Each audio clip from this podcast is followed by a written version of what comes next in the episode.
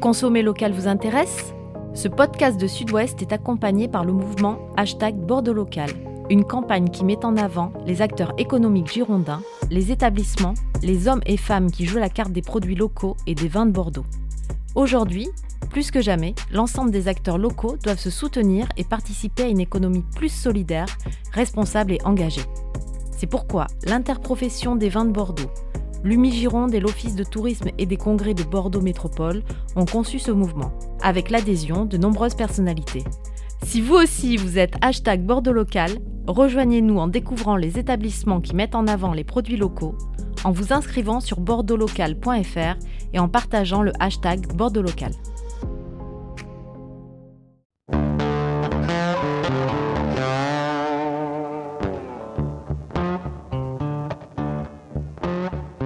Dans la grande tradition des domaines familiaux, les portraits des aïeuls figurent en bonne place dans la salle de dégustation. On parle aujourd'hui d'un premier cru classé 1855, château Sigalas-Rabot, et on parle plus largement de l'appellation Sauterne. On en parle aujourd'hui avec Laure de Lambert de Compérault, propriétaire de Sigalas-Rabot, Lors de Lambert de Compérault, qui préside également l'association de la route des vins qui parcourt les appellations Pessac-Léognan, Grave et Sauterne-Barsac. Comment va Sauterne? Après une décennie difficile Comment se présente la décennie qui vient? Et plus prosaïquement, comment se présente la saison œnotouristique dans un environnement où les habitudes de consommation sont en train de se transformer? Voilà nos sujets du jour. Bonjour à tous, vous écoutez Les 4 saisons du vin. Les 4 saisons du vin, le podcast de la rédaction de Sud-Ouest qui raconte le monde du vin, qui revient sur ses faits majeurs et qui tente d'en décrypter les enjeux. Saison 5, épisode 24, je suis Mathieu Hervé, je suis avec César Compad, responsable de la rubrique vin à Sud-Ouest. Bonjour César. Bonjour. Et nous recevons Laure de Lambert de Compérault, propriétaire directrice du château Sigalas-Rabot. Bonjour. Bonjour Mathieu, bonjour César. Alors, vous êtes, je le disais, également à la tête de l'association de la route des vins qui parcourt les appellations Pessac, Léognan, Grave et Sauterne-Barsac. On en parlera tout à l'heure. Euh, on le sait classé, mais il reste assez méconnu, ou au moins moins connu que certains autres. Sigalas Rabot, c'est une propriété familiale d'une quinzaine d'hectares. Est-ce que vous pouvez nous en dresser euh, le tableau et l'histoire? Oui, oui, avec plaisir, bien sûr. Alors, c'est même pas 15 hectares finalement, hein. c'est 14-25. Et, euh, et, vous avez totalement raison de dire que c'est pas très connu, parce qu'effectivement, quand on a peu de volume, et vous savez qu'à Sauternes, on en a encore moins qu'ailleurs, hein, puisqu'on a des rendements autorisés qui sont euh, de l'ordre de moitié moins de ce que font les rouges et, les blancs secs. Euh, et, d'autant plus quand on est un peu sélectif euh, sur la qualité, parce qu'on sait qu'il faut être très sélectif, parce que la clé d'un grand sauterne, c'est la sélection, donc des rendements bas, donc des petits rendements, donc pas beaucoup de volume. Donc on n'est pas euh, sur de nombreux marchés finalement. Hein. Donc c'est une production assez confidentielle, ce qui explique effectivement que Sigalas Rabot est peut-être plus connu par les experts, par les gens qui connaissent très bien les vins, par les gens qui apprécient les sauternes, et plus que par le grand public, absolument. Une propriété qui est dans votre famille depuis très longtemps. Alors oui, pas si longtemps que ça, parce que voilà, 1863, voilà. Donc je suis la sixième génération. Vous savez, du côté de ma maman, on est aussi euh, propriétaire, euh, et, là, je, pense que c'est autour de la 20e génération. Donc euh, du coup, oui, oui, ça fait plutôt nouveaux arrivants du côté de mon père, voilà. César, je, me tourne vers toi. Euh, Sauterne, une appellation qui est, un peu en recomposition, si je peux me permettre l'expression, en termes d'image. Voilà, dans l'imaginaire de, l'amateur de vin, euh, qui a souffert euh, d'une crise, qui souffre peut-être encore. Qu'est-ce qu'on peut en dire aujourd'hui? Parce que c'est peut-être également, pour finir, un laboratoire de demain. Le sauterne et les, vins liquoreux, d'une manière générale à Bordeaux, ce sont des vins de belle notoriété, mais ce sont très peu de volume.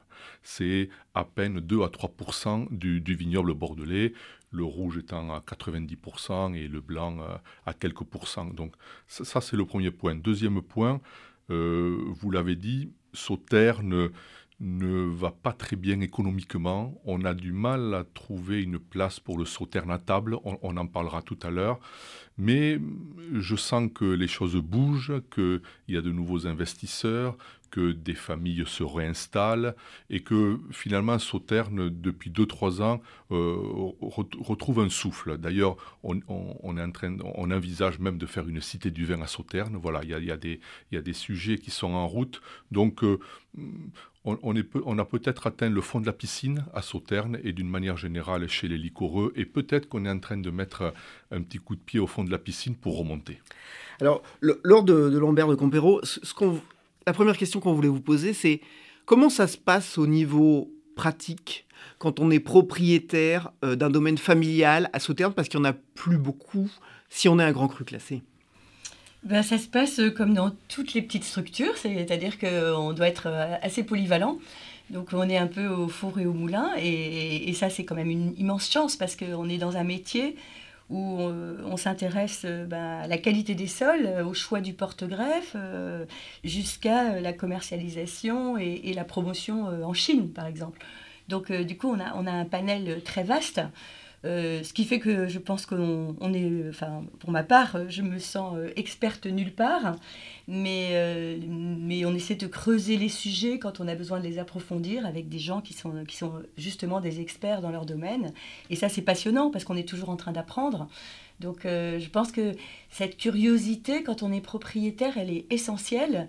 Et puis, le fait de, de, de creuser un sillon pour aller vraiment au fond des choses. Alors, on a la chance d'avoir une culture. Euh, moi, j'ai quelque part, j'ai toujours bu. Hein.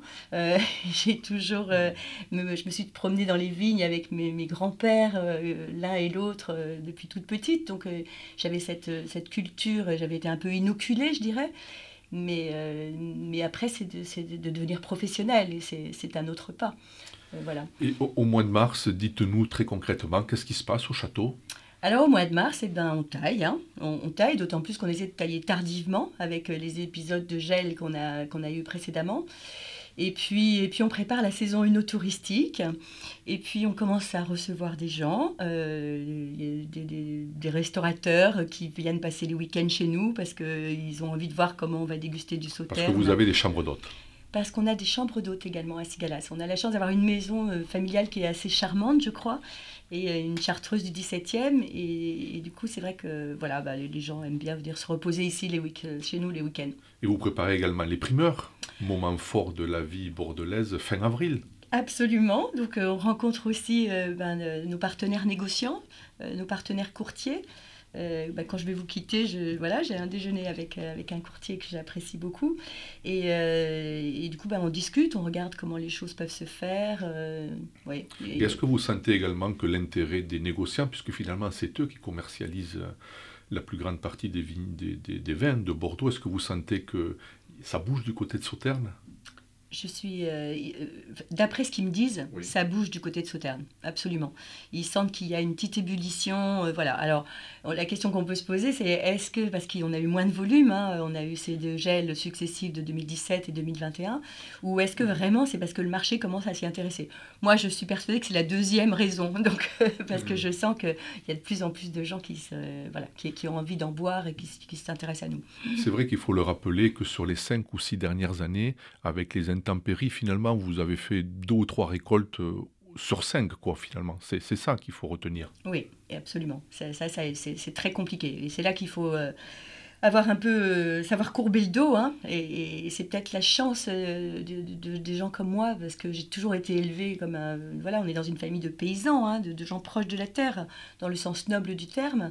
Et euh, moi, j'ai toujours entendu chez moi, bah, il faut avoir deux récoltes en chai, deux récoltes à la banque, hein, pour voir venir les choses. Donc, on a quatre années voilà, qui permettent de temporiser quand il y a des soucis. Donc, euh, mais c'est vrai que là, ça commence à faire beaucoup quand même. Alors, vous le disiez tout à l'heure, euh, vous recevez des restaurateurs et, je pense qu'on peut aborder ce sujet. C'est la, en creux, il y a la question de quand est-ce qu'on boit euh, du sauterne à table. César. Aujourd'hui, il y a quand même un archétype, tout le monde le sait. Hein. le sauterne et le foie gras, le foie gras et le sauterne. Mais je sais que les producteurs de sauterne veulent sortir de, de, de ce schéma un peu sclérosant finalement. Donc il y, a une place pour le sauterne à table avec, avec des plats asiatiques par exemple, au dessert, avec certains types de desserts qui, sont, qui ont moins de sucre. Mais voilà, mais c'est quand, même, quand même compliqué puisque c'est un message qui, qui vient euh, être en rupture totale finalement avec plusieurs années, plusieurs même décennies de, de, compréhension du sauterne. Vous, vous pensez que ce, message commence à, arriver sur les tables, si j'ose dire, le sauterne, c'est au-delà du foie gras? Alors, déjà, ça fonctionne très bien avec le foie gras, ça c'est super, mais effectivement, on a envie d'aller au-delà, vous l'avez très bien résumé. Et euh, je pense que c'est long de, changer les modes de consommation des personnes, mais euh, la chance euh, qu'on a, c'est que quand on reçoit les gens, eh bien, on, propose, ben, on propose que nous, on fait chez nous. Donc, c'est-à-dire un jeune sauterne à l'apéritif, voire même en cocktail. moi, j'ai un, vin voilà, que je propose en cocktail assez facilement. Et puis un sauterne un peu plus évolué, ben, vous l'avez bien dit, hein, César, sur un plat asiatique, tout simplement un poulet au curry, c'est très simple. Moi, quand j'étais jeune, euh, chez ma grand-mère, alors quand j'étais petite, je ne devrais peut-être pas dire ça, mais j'avais le droit de boire un peu de vin. Hein. Je n'avais pas le droit de parler à table, mais j'avais le droit de boire du vin. Et, euh, et ben, sur le poulet du dimanche, on avait toujours un verre de Cigalas Rabot. Euh, voilà. Et puis après, ben, sur les fromages, alors ça c'est très grand. Des, des, millésimes un peu plus évolués qui sont déjà passés sur le côté safrané, sur les côtés un peu plus épicés, c'est magnifique et puis, euh, et puis après, des desserts. Et là, je, pense aussi qu'il faut se dire euh, que parfois, on est un peu catégorique en disant euh, ça, ça va avec ça, ça, ça ne va pas avec ça. Moi, j'incite mes clients à, faire ce qu'ils ont envie de faire. Et finalement, Sauterne, ça peut être un vin moderne parce que on peut l'associer à plein de choses et se faire plaisir différemment. Et, et je pense qu'il faut être audacieux aussi. On n'a pas tous les mêmes goûts. Euh, on n'a pas tous les mêmes référentiels. Euh, et, moi, je vois maman, par exemple, qui adore ça sur, euh, sur une marquise au chocolat. Pourquoi pas? Et mon papa qui dit mais, mais au secours, c'est pas possible. et, et, moi je dis à papa mais laissez-la tranquille, laissez-la boire comme elle l'aime. Pourquoi est-ce qu'on mettrait les gens dans des cadres et qu'on les enfermerait dans des solutions qui sont pas les leurs?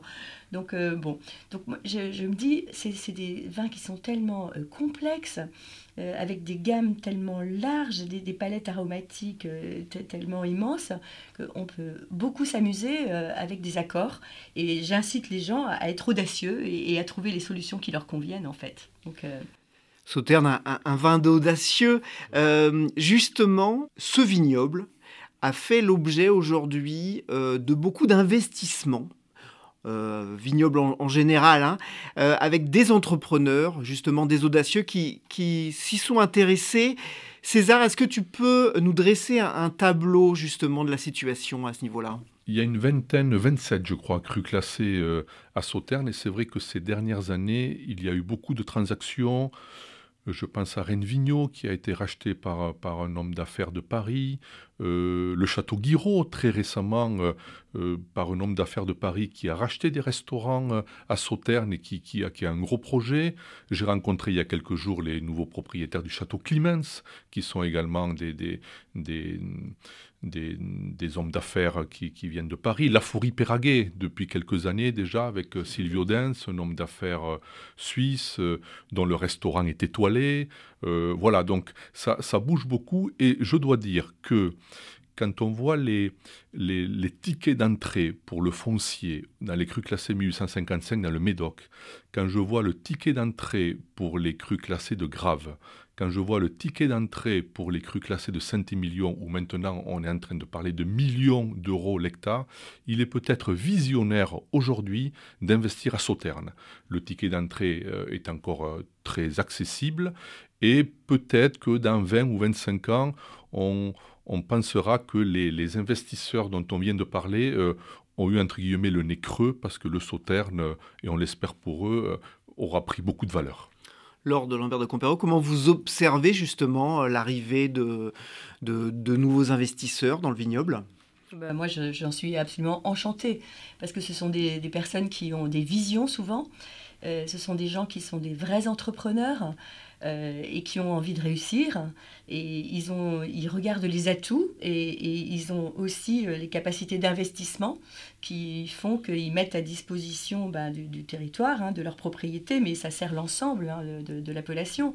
Donc moi, je pense que c'est une immense chance pour nous. Euh, ils embauchent les, bonnes personnes, euh, ils ont des, des, staffs euh, très, très... voilà, des experts dans leur domaine à chaque fois. Moi, je, suis vraiment heureuse de, de, ça. Voilà. Ils peuvent être un élément moteur pour, pour motiver les propriétés familiales qui finalement ont beaucoup moins de moyens, ce que vous êtes en train de dire. On ne va pas vers un sauterne à, à deux vitesses, mais vraiment deux vitesses très très différentes. Absolument pas. Alors moi, je ne crois, je crois pas du tout. Parce que, parce que je pense qu'on a une place euh, qui est importante aussi. Et d'ailleurs, on, communique beaucoup. Euh, parce que ben, on a un ancrage dans, dans, dans, le pays euh, qui, est, là depuis toujours, une connaissance aussi. Et puis, euh, et puis on, a les mêmes, euh, on a les mêmes objectifs. Hein. Donc, euh, même si on est différent, on a les mêmes objectifs. Donc, on, se retrouve. Alors, après, chacun avec ses moyens. Mais c'est pas parce qu'on n'a pas les mêmes moyens qu'on n'arrive pas à parler. Et au contraire, à être beaucoup plus euh, beaucoup plus créatifs ensemble. Donc euh, moi j'ai des relations assez proches hein, avec mes voisins euh, qui, permettent justement de, faire avancer les choses ensemble. On a une marque commune, hein, Sauterne c'est notre marque commune. Donc ils ont bien compris qu'on doit travailler tous ensemble. et ça c'est notre patrimoine commun. Alors on parle de, de Sauterne, le grand liquoreux, mais il y a aussi un autre sujet à Sauterne, c'est le blanc sec avec euh, quelques success stories euh, de Blanc-Sec euh, qui sont récentes. J'examinais d'ailleurs votre offre. vous avez cinq gammes de vins différentes un grand vin, le lieutenant, la sémillante, la demoiselle, le vin sans soufre. vous, comment vous vous positionnez justement dans ce débat sur les liquoreux, les blancs secs? Quel est l'avenir de l'un? Est-ce que l'un concurrence l'autre? On voulait vous entendre sur ces questions-là aussi qui traversent le vignoble. Ouh là là, Mathieu, ça va durer très très longtemps là. Parce que avant de faire ça, j'ai quand même beaucoup réfléchi. D'abord, la, première chose, c'est que quand on arrive sur un vignoble comme Sigalas Rabot, euh, c'est c'est une chance incroyable parce que ce, ce terroir, c'est une Rolls-Royce. C'est-à-dire que il y a une, c'est un immense terroir. Voilà, j'ai eu la chance de travailler un peu ailleurs, en Languedoc, un petit peu, etc. C'est voilà, c'est pas tout à fait les mêmes résultats immédiatement. Donc, euh, quand on comprend euh, le sémillon, le sémillon, euh, on va le chercher d'une manière très particulière quand on fait des liquoreux, on, le laisse pourrir. Alors, c'est de la pourriture noble, mais voilà, on n'a pas l'expression du sémillon totalement quand il est mûr. Donc, la première des choses dont j'ai eu envie, c'est de voir ce que donnait le sémillon mûr. Et en 2009, c'est vrai qu'en goûtant ces raisins, je me dit, il y a un truc complètement incroyable. J'aimerais beaucoup faire du sec avec ça. Et voilà, et on a commencé en 2009 à faire des secs. Et puis, euh, en, évoluant, en voyant l'élevage dans les chais, on s'est rendu compte que ce sémillon, il avait une personnalité incroyable. Et puis en avançant encore, j'ai été voir un peu les, amis de mon père, hein, qui avaient des très beaux vieux sémillons dans leur chai, et j'ai bu des choses incroyables, des 54, des 88 de Fiesal, des etc. Et j'ai compris que le sémillon, il était encore plus grand que ce que je pouvais imaginer. Et j'ai compris à ce moment-là qu'on avait des terroirs qui étaient euh, inégalables pour faire des grands vins blancs secs avec du sémillon. Ça, c'est la première chose. Et, euh, et puis en avançant, vous, savez que ce, en fait, Sauterne est quand même une enclave au milieu des graves. On a des crus classés à Sauterne, mais euh, ce sont des terroirs de, grave de Gouns, hein, de grave du Quaternaire. Euh, ce sont les mêmes qu'on va retrouver dans les très grands terroirs du Médoc et au Brion, etc. Hein. donc voilà, donc on a de quoi jouer, hein, on a de quoi faire grand. et autrefois, moi j'ai retrouvé également des étiquettes Sauterne secs. Voilà. Si vous allez vous promener au château Sud-du-Rô, vous verrez un très joli tableau avec tout un tas d'étiquettes et entre autres Sauterne sec, Arche 1900, je sais plus combien, enfin voilà. Donc euh, il y a une tradition de, de, Sauterne sec. Et euh, voilà, donc du coup, ben, en avançant, euh, alors j'ai commencé en, en, bonne élève de Denis de Bourdieu, hein, qui était quand même le pro des tioles et des sauvignons, à faire un 50% sémillon, 50% sauvignon je me suis aperçue que le sémillon, il me racontait quelque chose d'unique. Et ça, c'est aussi en tant qu'élève de Denis Dubourdieu que je peux dire ça, hein, parce qu'on cherchait toujours la typicité, l'unicité, etc. Et, et, donc, on a avancé. Et, puis, euh, et puis en 2013, j'ai euh, appelé Jacques Lurton, qui, est quand même un pape des vins blancs aussi, en lui disant Écoute, Jacques, euh, voilà, quand je goûte ces sémillons, j'ai l'impression de, goûter des, des, chardonnays parfois, et, j'aimerais bien que tu viennes m'aider. Alors, Jacques faisait à l'époque, toujours un peu, mais enfin bon, il y a eu des problèmes de voilà, de, de, de, feu. Il faisait des, des, des blancs secs uniquement sémillon, 100% sémillon, à Kangaroo Island. Donc euh, c'est ça qui m'avait intéressé en fait, parce qu'il savait travailler autour de ce Nous l'avons reçu et il nous a raconté cette, cette histoire effectivement. Et du coup, eh ben, avec Jacques, on a, on, a, on a avancé. Il m'a appris, euh, il m'a appris à travailler les secs, hein, parce que je pense que nous à Sigalas, on est bon, très bon à la vigne. Euh, voilà, pour faire des sauternes, il faut être bon à la vigne. Et ensuite, au chai, ben, c'est quand même une autre histoire pour les blancs secs. Et donc, avec Jacques, on a appris à travailler euh, en blanc sec. Et puis, et puis voilà, et puis du coup, on a fait un 100% sémillon, la sémillante de Cigalas, et, et, voilà, et puis les choses, les choses avancent petit à petit. Euh, l'histoire n'est pas finie, c'est sûr. Une partie de l'avenir du sauterne, il est dans les blancs secs. On note d'ailleurs que la plupart des propriétés font du blanc sec, peut-être au détriment des liquoreux. Alors moi, je ne crois pas du tout que ça soit au détriment. Je crois que c'est au service des liquoreux. Parce que l'appellation nous offre la possibilité de faire sur la même parcelle euh, des blancs secs et des blancs liquoreux. Or, vous savez que, bah, comme, tout un chacun, euh, on, part avec un rendement, euh, je vais être un peu technique, hein, pardon, on part avec un rendement d'une cinquantaine d'hectares, de 50 hecto-hectares à peu près, euh, et, c'est bien pour faire des, beaux blancs secs, hein, et ensuite, ou, 45, enfin à Sigala c'est plutôt 43, mais c'est pas grave, et puis ensuite on, va se on va prendre quelques grappes au milieu des autres raisins qu'on va traiter en sec et ensuite, ça va permettre euh, aux liquoreux et à la pourriture noble d'arriver très sereinement et beaucoup plus proprement, parce qu'on aura évité les écueils. On a besoin de beaucoup de circulation d'air hein, pour faire des liquoreux. Voilà.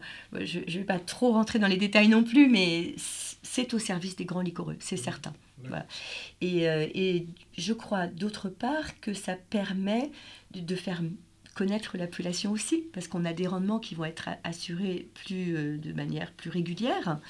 Euh, donc on n'aura pas non plus ces à-coups de rendement, parce que quand vous vendangez la pourriture noble au mois d'octobre, eh vous avez plus de chances d'avoir des aléas climatiques. Quand vous ramassez vos blancs secs entre fin août et mi-septembre, voilà, les choses sont souvent beaucoup plus sereines. Et donc, voilà, moi je pense que non seulement on a cette capacité à faire des immenses vins blancs secs, pourquoi s'en priver? Et, et, en plus, c'est au service des liquoreux. Et je signale pour les consommateurs que le blanc sec à Sauterne, il n'y a pas marqué Sauterne sur l'étiquette, c'est de l'appellation Bordeaux. Voilà, pour que on, ne confonde pas. Soyons précis, Soyons précis. Euh, tu, tu, le disais, César, bientôt une cité euh, du vin à Sauterne. Alors, on n'en est pas, on n'en est pas encore là. En revanche, dans l'immédiat, au dossier de Eunotourisme, on va parler de la route des, vins de Bordeaux en Grave et en Sauterne. Vous vous occupez, trois appellations euh, de la rive gauche. Qu'est-ce qui est au programme? Qu'est-ce que vous attendez de la saison œnotouristique qui s'ouvre? Alors, le no-tourisme, c'est une chance hein, pour les propriétés. Euh, pardon de revenir un petit peu en arrière et de ne pas répondre directement à votre question, mais euh, on, s'aperçoit qu'en fait, quand on reçoit les gens chez, chez soi, on, non seulement les gens achètent, euh, ils rentrent dans notre culture et ils deviennent nos ambassadeurs. Donc, et, on s'aperçoit que les gens qui ont investi dans le no-tourisme, alors c'est un investissement, hein, il faut y mettre euh, voilà, de, l'argent et il faut aussi y mettre du temps et, du personnel. Euh, et ça, c'est quand même aussi une chance parce que ça permet d'embaucher des gens et de faire revivre peut-être un peu euh, notre, nos territoires ruraux. Hein. Ça, permet d'avoir voilà, des, embauches. Donc, ça, c'est la, la, première chose. Mais ensuite, euh, qu'est-ce qu'on attend de la saison œnotouristique ben, On voit que cet œnotourisme, il monte. tous les ans, il y a de plus en plus de personnes qui viennent. Alors, dans la Gironde du Sud, on est très attentif à, ne pas avoir de, tourisme de masse. Euh, on est très en lien à la route des vins avec les communautés de communes, avec les maires, avec euh, les offices de tourisme. Et, on est très vigilant à ça parce qu'on pense qu'on a une histoire particulière à raconter. La Gironde du Sud, c'est le berceau hein, des, vins. On a encore à Loupiac, hein, vous avez vu qu'il y a une magnifique céramique, pas, pas, du tout, mosaïque qui vient d'être retrouvée. Voilà, on sait qu'on est le berceau des vins. Donc, plein de choses à raconter. Donc de plus en plus de monde. Et, euh, donc ces gens, bah, il faut il faut s'en occuper. Et on sait qu'aujourd'hui, on a la chance d'avoir, euh, depuis toujours, hein, cette ligne de train qui parcourt Bordeaux jusqu'à Langon. Euh, nous, on appelle ça l'Express. Hein. Entre Bordeaux et Langon, vous mettez 22 minutes. C'est quand même génial. Et 7 minutes pour aller à Boutiran. Et vous êtes au cœur du vignoble en 7 minutes. Donc notre projet, c'est d'avoir des vélos un peu partout pour pouvoir, euh, quand on arrive à la gare, eh ben, aller euh, dans différents sites, dans différents vignobles. Et euh, on est en train de travailler sur une exploration tranquille, non seulement de nos vignobles, mais aussi de toutes les activités culturelles qu'il y a autour. Notre route, Pessac-Lognan, Grave-Sauterne, s'appelle une route œnoculturelle. C'est pas seulement œnologique, ça l'est, bien sûr, et on y tient, mais c'est aussi culturel. Et on fait rentrer les gens dans notre patrimoine culturel, qu'il soit art de vivre, qu'il soit architectural, parce qu'on a la chance d'avoir des châteaux incroyables, hein, et pas que des châteaux viticoles. On a le château de Cazenave, le château de Roctaillade, euh, voilà. Et, donc on, balade les gens, on a une biodiversité euh, euh, qui est quand même une chance. On n'a pas besoin de parler de biodiversité chez nous, d'agroforesterie, parce que ça existe depuis bien longtemps. on n'a pas une mono culture euh, dans la Gironde du Sud et, dans les Graves. Et bon, donc tous ces atouts font que ben, on va essayer de promener les gens entre différentes bulles vertes depuis les gares. Donc voilà, donc c'est notre projet euh, de, mettre ces vélos dans, dans, les gares pour que les gens puissent arriver facilement chez nous. Et de Paris, vous mettez deux heures jusqu'à Bordeaux, ensuite 22 minutes jusqu'à Langon, vous partez à 5h30 à Paris et à vous êtes à 8h30 en train de siroter votre verre de Cigalas Rabot sur la terrasse face à Ikem. Euh, voilà, c'est quand même euh, sympathique. On en prend effectivement bonne note. Merci Laure de Lambert de Compéro. Merci César Compadre. Merci. Ce podcast malheureusement touche à sa fin, le temps file. Euh, merci à vous tous euh, qui est toujours plus nombreux à écouter nos podcasts. N'hésitez pas à nous envoyer vos remarques, avis ou suggestions pour de prochains épisodes à podcast.sudouest.fr. Retrouvez tous nos podcasts sur sudouest.fr et pour ne pas manquer les prochains, abonnez-vous sur Deezer, Spotify, iTunes ou Google Podcast. À la semaine prochaine. D'ici là, portez-vous bien. Et rappelez-vous, le meilleur vin n'est pas nécessairement le plus cher, mais celui qu'on partage avec modération et responsabilité.